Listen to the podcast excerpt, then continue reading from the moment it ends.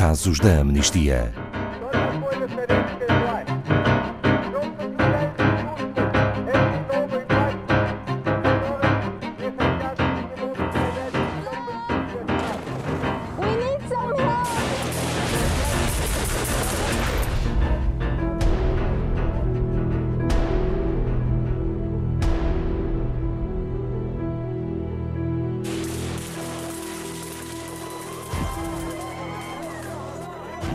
Em novembro de 2018, a Amnistia Internacional lançou um projeto Strike Tracker, que tinha como objetivo ajudar os investigadores desta organização a descodificar os bombardeamentos em Raqqa, na Síria.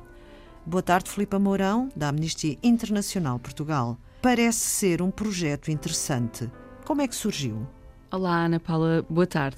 Então, este projeto surgiu quando a Amnistia Internacional estava a preparar um relatório para investigar as mortes que resultaram dos bombardeamentos levados a cabo pelos Estados Unidos em Raqqa, na Síria. Era necessário a ajuda de milhares de pessoas para se analisar as 11.218 localizações em Raqqa que tinham sido atingidas pelas bombas entre fevereiro e outubro de 2018. E como é que funciona este projeto ao certo? Funciona através de uma plataforma colaborativa. Pedimos às pessoas que nos ajudassem neste projeto, assinalando as localizações onde os bombardeamentos tinham ocorrido, através de um sistema de cruzamento e verificação de dados. O sistema é bastante fácil e intuitivo e as pessoas tiveram acesso a um vídeo explicativo sobre como participar no projeto. E quais foram os resultados? Tivemos mais de 3 mil ativistas digitais de 124 países diferentes que participaram no projeto. Eh, analisaram mais de 2 milhões de frames de imagens de satélite. E como correram as coisas em Portugal, por exemplo? Em Portugal, promovemos este projeto junto de 148 contactos em instituições de educação na área da tecnologia e informática, 16 escolas especializadas no ensino de codificação e programação, 6 startups e 5 grupos de nómadas digitais. Participaram 148 pessoas em Portugal. Filipe Mourão, e agora, quais são os próximos passos? A equipa de crises e o Programa para o Médio Oriente da Amnistia Internacional vão verificar os resultados. Estes serão publicados numa plataforma multimédia que será lançada a 4 de abril, com todas as conclusões desta análise e novos casos. Este tipo de projeto já tinha sido usado antes pela Amnistia Internacional? Sim, sim.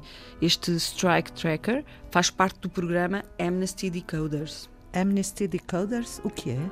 É uma plataforma de ação global que permite a todas as pessoas em todo o mundo tornarem-se ativistas digitais para poderem ajudar as equipas de investigação da Amnistia Internacional. O Amnesty Decoders foi lançado em junho de 2016 e já foram completados quatro projetos de mobilização, em que participaram mais de 50 mil ativistas digitais de 150 países. Foram levadas a cabo mais de 1,5 milhões de tarefas que ajudaram os investigadores da Amnistia a agir com maior rapidez e eficácia. Mas já houve outros projetos do Amnesty Decoders? Sim, Não foram- houve? Sim, sim, sim, foram quatro.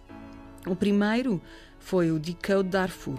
Decorreu de outubro a novembro de 2016, juntando mais de 28.600 ações de 147 países e teve como objetivo detectar ataques em aldeias na região e assinalar mudanças estruturais. O Decode Oil Spills decorreu de julho a agosto de 2017, com 3.545 ativistas digitais, 2.985 documentos e imagens analisados e 163.063 perguntas respondidas. Este tinha o objetivo de analisar documentos e fotografias que ajudaram a provar a causa, localização e imagens dos derrames de petróleo. O terceiro foi o Troll Patrol e decorreu em 2017, este com a participação de 6.500 ativistas digitais que analisaram 288 mil tweets abusivos dirigidos a 778 mulheres na área da política e jornalismo no Reino Unido e Estados Unidos. Filipe Mourão, de que forma é que as pessoas podem ser ativistas digitais na Amnistia Internacional? É muito fácil. Todos, todos podemos tornar-nos ativistas digitais na, na Amnistia através das nossas redes sociais. Acompanhem o Facebook, o Instagram, YouTube, LinkedIn. Podem ir ao nosso site também para assinar as petições. Assim, quando surgirem estes projetos mais específicos, enviaremos o convite em massa para todos poderem participar. Juntos somos mais fortes e vamos mais longe. Obrigada, Filipa Mourão. Saiba mais sobre este e outros casos em amnistia.pt.